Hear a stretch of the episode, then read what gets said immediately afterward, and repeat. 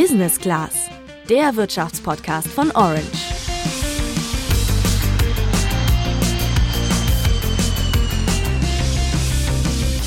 Nur die 30 größten und stärksten Unternehmen sind Teil eines exklusiven Clubs, dem DAX 30. Das ist der deutsche Aktienindex. Dieser misst aktuell die Wertentwicklung der wertvollsten Unternehmen im deutschen Aktienmarkt. Doch am 20. September kommen zehn weitere Unternehmen dazu. Welche das sind, ist seit dieser Woche klar. Doch der DAX wird nicht nur größer, für Unternehmen, die in den DAX wollen, gelten jetzt auch ein paar neue, verschärfte Regeln. Diskussionen darüber, den DAX zu erweitern, die gibt es seit Jahren. Äh, und konkret hängt das Ganze jetzt mit dem unseligen Thema Wirecard zusammen. Äh, der Skandalkonzern, der seine Bilanzen gefälscht hat, der war selbst nach dem Insolvenzantrag nach dem DAX. Ähm, das hat für viel Wirbel gesorgt und die Börse hat daraufhin im vergangenen Oktober Vorschläge gemacht, wie man den DAX verändern kann. Das war Andrea Künnen. Sie ist Finanzredakteurin beim Handelsblatt in der Frankfurter Redaktion. Doch was ist der DAX 30 eigentlich genau? Wie hat er sich entwickelt und welche Unternehmen kommen jetzt dazu? Das fragen wir drei Experten, einen Professor, eine Finanzjournalistin und den Global Head of Benchmarks and Indices bei Contingo, einem Tochterunternehmen der deutschen Börse, welches die neuen DAX-Regeln vorstellt. Auch sprechen wir darüber, wie ihr eigentlich in den DAX investieren könnt und ob es sich lohnt, die Unternehmen, die neu in den DAX kommen, einzeln als Aktien zu kaufen. Ich bin Juliane. Und ich bin Tabea. Vom Namen her kennen wir den DAX wahrscheinlich alle. Mir ist auch klar, wie wichtig der DAX in der deutschen Wirtschaft ist. Aber trotzdem, ich habe ehrlich gesagt noch nicht in DAX-Unternehmen oder in einen DAX-Fonds investiert. Wie ist das denn bei dir, Juliane? Ja, seitdem ich klein bin und mit meinen Eltern Nachrichten geschaut habe, kenne ich eigentlich den DAX. Früher waren das aber einfach nur eine Menge, Menge Zahlen. Hast du denn mittlerweile in den DAX investiert? Also nicht direkt in den DAX. Ich halte nur einige Einzelaktien, die auch im DAX sind, an die ich glaube und die ich auch recht günstig kaufen konnte.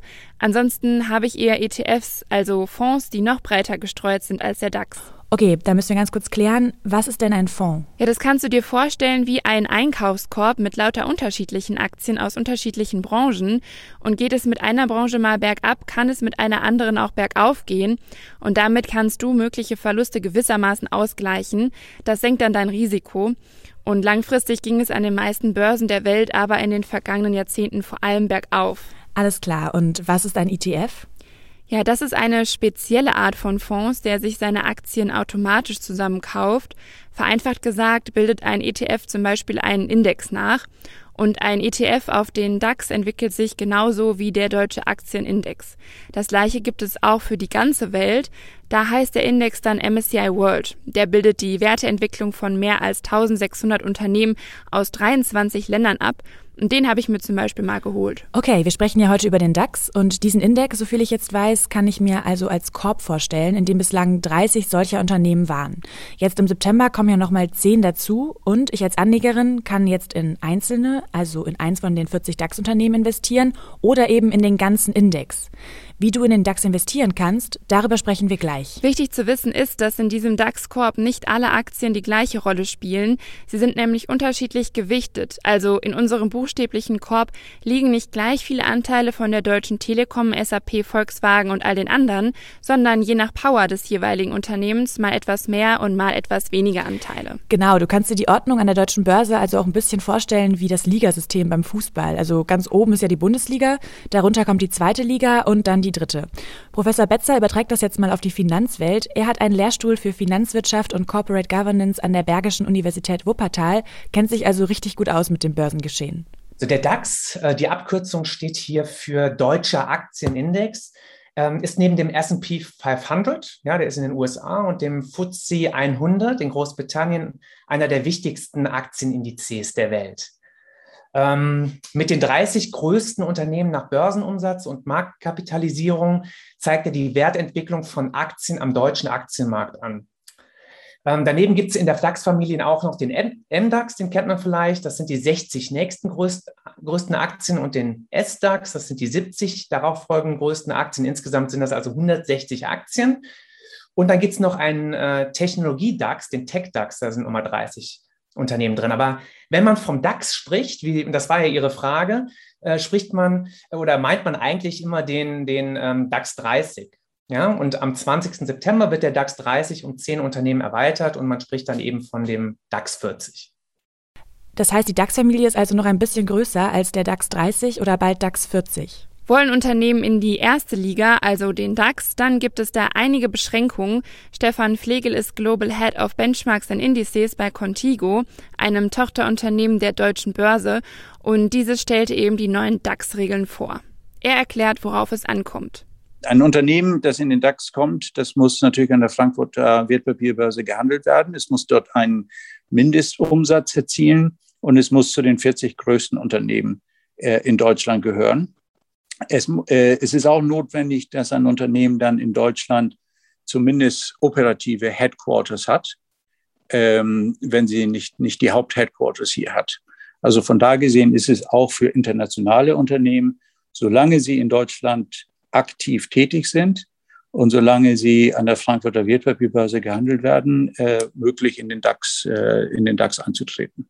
Mittlerweile gibt es den deutschen Aktienindex schon seit 1988, also schon länger als 30 Jahre. In diesem Jahr hatte der DAX seinen höchsten Rekordwert bei 16.000 Punkten. Tabea, sag mal, warum sprechen wir hier eigentlich von Punkten?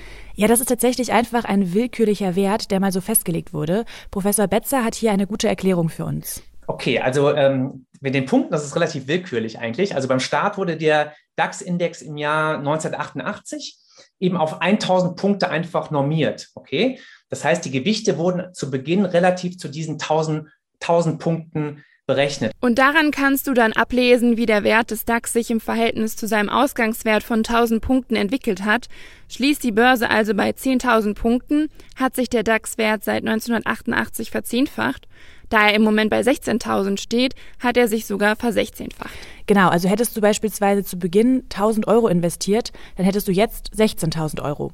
Zumindest rein rechnerisch, weil 1988 gab es den Euro ja noch gar nicht. Nach mehr als 30 Jahren wird der DAX jetzt um zehn weitere Unternehmen erweitert. Andrea Künnen ist Finanzredakteurin beim Handelsblatt in der Frankfurter Redaktion und erklärt uns, warum der DAX weitere Unternehmen aufnimmt. Ja, das ist eine lange Geschichte. Ähm, Diskussionen darüber, den DAX zu erweitern, die gibt es seit Jahren. Äh, und konkret hängt das Ganze jetzt mit dem unseligen Thema Wirecard zusammen.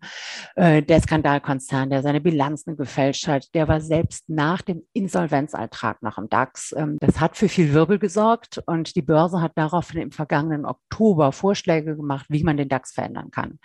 Äh, dabei ging es äh, zum einen natürlich darum, Skandale wie Wirecard zu verhindern unter anderem haben wir jetzt strengere Vorschriften vor die Vorlage von Quartals- und Jahreszahlen, sondern es ging eben auch darum, den DAX auf 40 Unternehmen zu erweitern.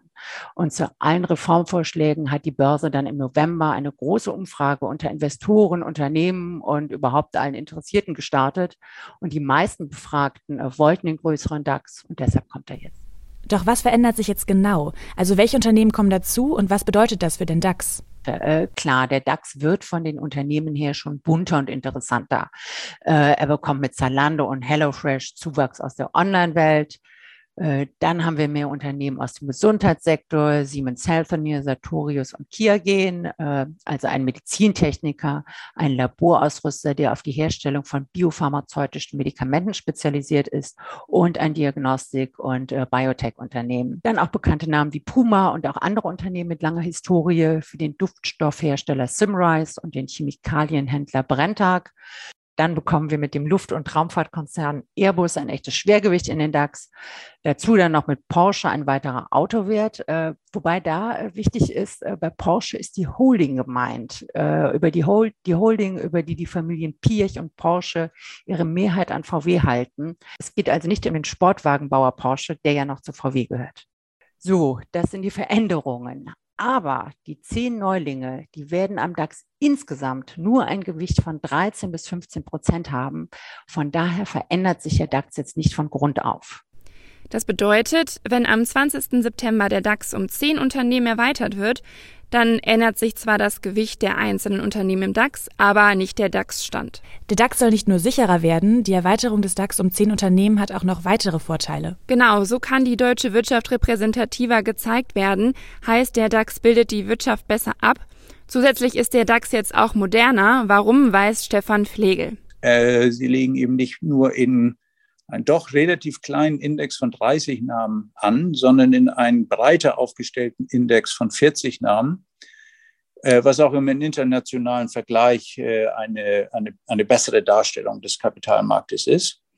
Und äh, da, dadurch, dass, äh, dadurch, dass der, der DAX vergrößert wurde, haben wir auch äh, die Sektoren des deutschen, der deutschen Wirtschaft besser dargestellt. Also wir haben dann eben auch Firmen wie Zalando und HelloFresh im, äh, im, im DAX. Und äh, der, wie gesagt, zwei Sektoren, die jetzt breiter dargestellt sind, sind der Einzelhandel und der Pharma. Für Professor Betzer ist das ein Schritt in die richtige Richtung. Persönlich hätte er sich gewünscht, es wären noch mehr Unternehmen aufgenommen worden, um die deutsche Wirtschaft noch besser abzubilden.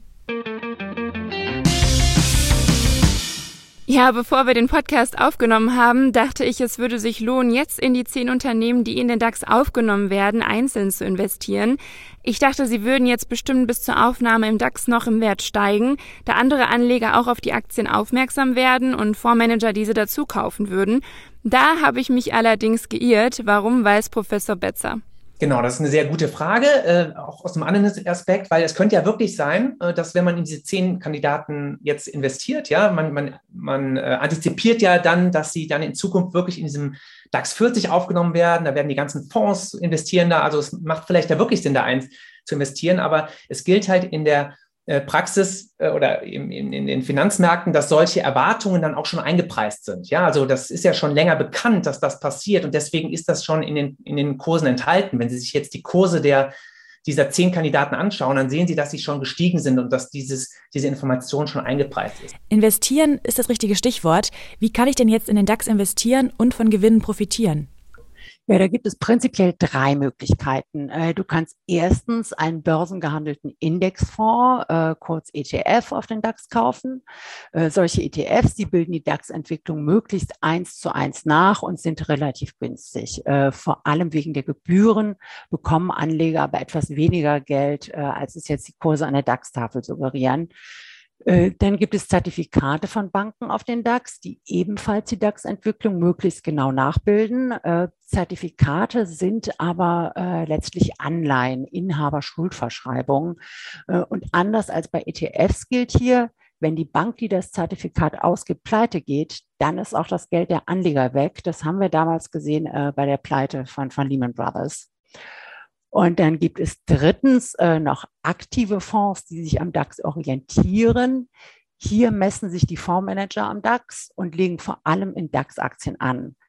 Sie sind aber relativ frei in der Auswahl. Äh, Sie können auch andere Aktien beimischen und die Aktien in Ihren Fonds anders als im DAX gewichten. Äh, das birgt die Chance, besser als der DAX abzuschneiden aber eben auch das Risiko schlechter zu liegen. Und aktive Fonds sind teurer als ETF oder Zertifikate.